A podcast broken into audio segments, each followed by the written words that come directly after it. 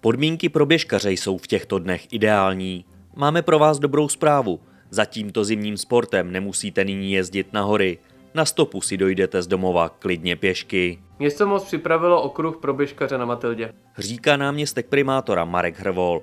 Podařilo se domluvit ještě druhou trasu na hypodromu a v noci na středu tak vznikly oba tyto okruhy.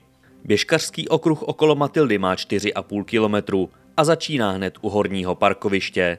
Okolo závodního areálu na hypodromu je připravena 4-kilometrová trasa. Okruhy, které jsou vytvořeny pro cyklisty a inline bruslaře, tak našly své uplatnění i v době, kdy jsou stezky pod sněhem. A první sportovci si našli stopy hned krátce poté, co tu vznikly. Je to pro nás blíž a, a tady je to super. Hodnotí okruh na Matildě běžkař František. Předpověď je příznivá i do dalších dní. Vydrží mrazivé počasí a s ním i nečekaně bohatá sněhová nadílka v mostě.